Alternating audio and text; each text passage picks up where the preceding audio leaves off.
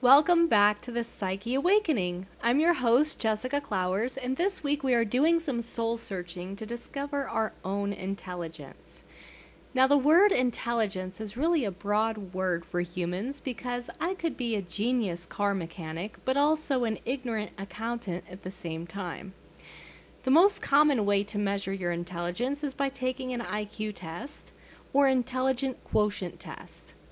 The IQ test is otherwise known as the Stanford Binet test, and it gauges intelligence through five factors of cognitive ability. Basically, it measures your ability to acquire knowledge and apply skills.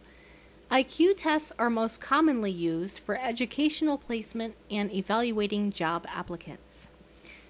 The IQ test isn't necessarily going to say that you are a genius mechanic and ignorant accountant. It is only going to tell you how well you learn, and it doesn't matter what it is that you're learning, and your ability to apply what you have learned. There are quite a few websites that offer free IQ tests online, and some of those sites offer a detailed profile of your scores that show you a breakdown of each score in each area that is tested, such as uh, spelling, arithmetic, geometric, intuition, algebraic, general knowledge, logical, visual apprehension, etc. The website that I like to use charges about $15 for a detailed test. So, scores. Uh, what do IQ test scores mean? Well, average or normal intelligence scores range between 90 and 109. Above average scores are between 110 and 140. Below average is between 80 and 89. Scores under 79 represent learning disabilities, and genius or near genius is over 140. So now the question is how do you improve your intelligence or your IQ scores? Well, some resources will tell you that it's simply not even possible. And most online resources will recommend focusing on health and wellness, such as balanced nutrition, physical exercise, getting plenty of sleep, uh, reducing or eliminating drugs and alcohol, and exposing your brain to new challenges like studying a new course, learning a new skill, language, or musical instrument. Playing educational games that require strategic thinking, reading, and meditation are all suggestions for improving your IQ. Moving on to other levels of intelligence, we have emotional intelligence, which is measured by taking an EQ test or emotional quotient test. This test measures your self awareness, self management, social awareness, and relationship management.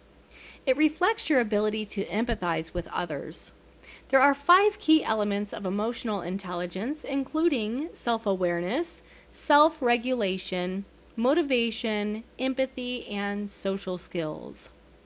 So, recommendations for improving self awareness.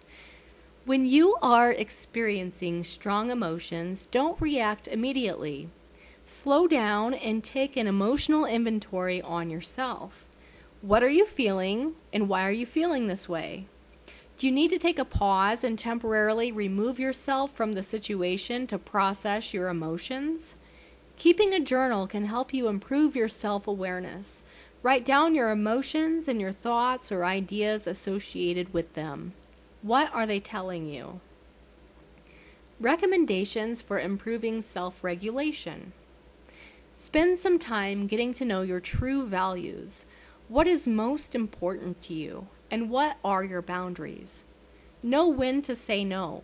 Stop placing blame on others for things that do not go as you had planned. Take accountability to admit your mistakes and learn from them. What could you change to do better next time or to help someone in the future if ever needed? Practice staying calm in challenging situations. Use deep breathing or meditation exercises to keep your emotions under control. Recommendations for improving motivation practice gratitude, expand your curiosity, re examine why do you do what you do, or why do you love your job or career. Remember why you wanted to be in that position. Know where you stand in your current position and visualize the opportunities ahead of you. Focus on everything positive. What excites you and what could you be looking forward to? Recommendations for improving empathy. Learn how to see things from other people's perspective. Practice putting yourself in their shoes.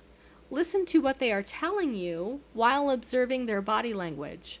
What is their body language telling you that their mouth is not? What is your body language telling them? Are you expressing support or concern? Practice addressing other people's feelings.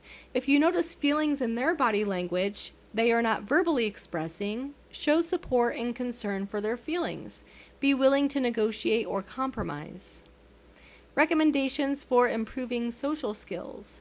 So, this includes communication skills and conflict resolution. How well do you communicate? How are your negotiation skills? How often do you reach out to other people?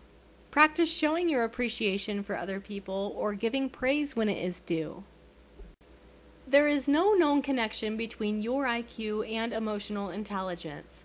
You cannot use an IQ test to predict emotional intelligence. Now, there are sources that claim your IQ will remain the same throughout your life. For instance, they believe your IQ score will be the same at 40 as it was at age 15. This is simply not true. Your IQ can increase and decrease depending on your brain activity. When we exercise, we strengthen our bodies, and if we become inactive, our bodies weaken. The brain shares the same concept. As humans, we are constantly learning and developing as long as we are living. We don't ever master anything by trying it once. We fail, we learn from those mistakes, and we try again. As children, we learn to ride a bike without training wheels by finding our balance. We find our balance by losing our balance, and eventually we learn how to sit and pedal without falling over sideways. So earlier I mentioned some suggestions on how to improve your IQ using some general sources on the internet. Health and wellness was the number one recommendation, and challenging yourself with brain games or learning something new was the other primary recommendation for enhancing your intelligence or IQ. Health and wellness is a broad category for improving your intelligence. It can often be discouraging because it allows us to bring forth our self judgments that create roadblocks for us.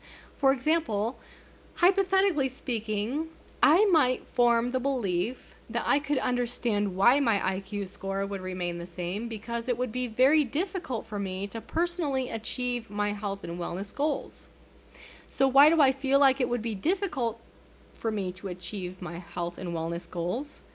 Well, it could be that I have developed false beliefs about what it means to be healthy due to commercial advertisements, for example, and my ignorance involving the topic of nutrition or food. It might also be due to not feeling like I would have time for a gym membership, or maybe I feel like I would have to give up things like ice cream and soda, and maybe I'm just not ready to commit to that yet. Well, the good news is that you don't have to completely change your lifestyle to improve your health and wellness. As long as you are willing to make small changes, changes that you are comfortable with, and you are committed to practicing making those changes, you are improving your health and wellness. Next week, we will be talking more about how life coaching can help you achieve all your goals, including improving your IQ scores, emotional intelligence, health, and wellness. Thanks for joining me today. Follow me on Facebook at facebook.com forward slash Sonoran Souls and on Twitter at Psyche Awakening.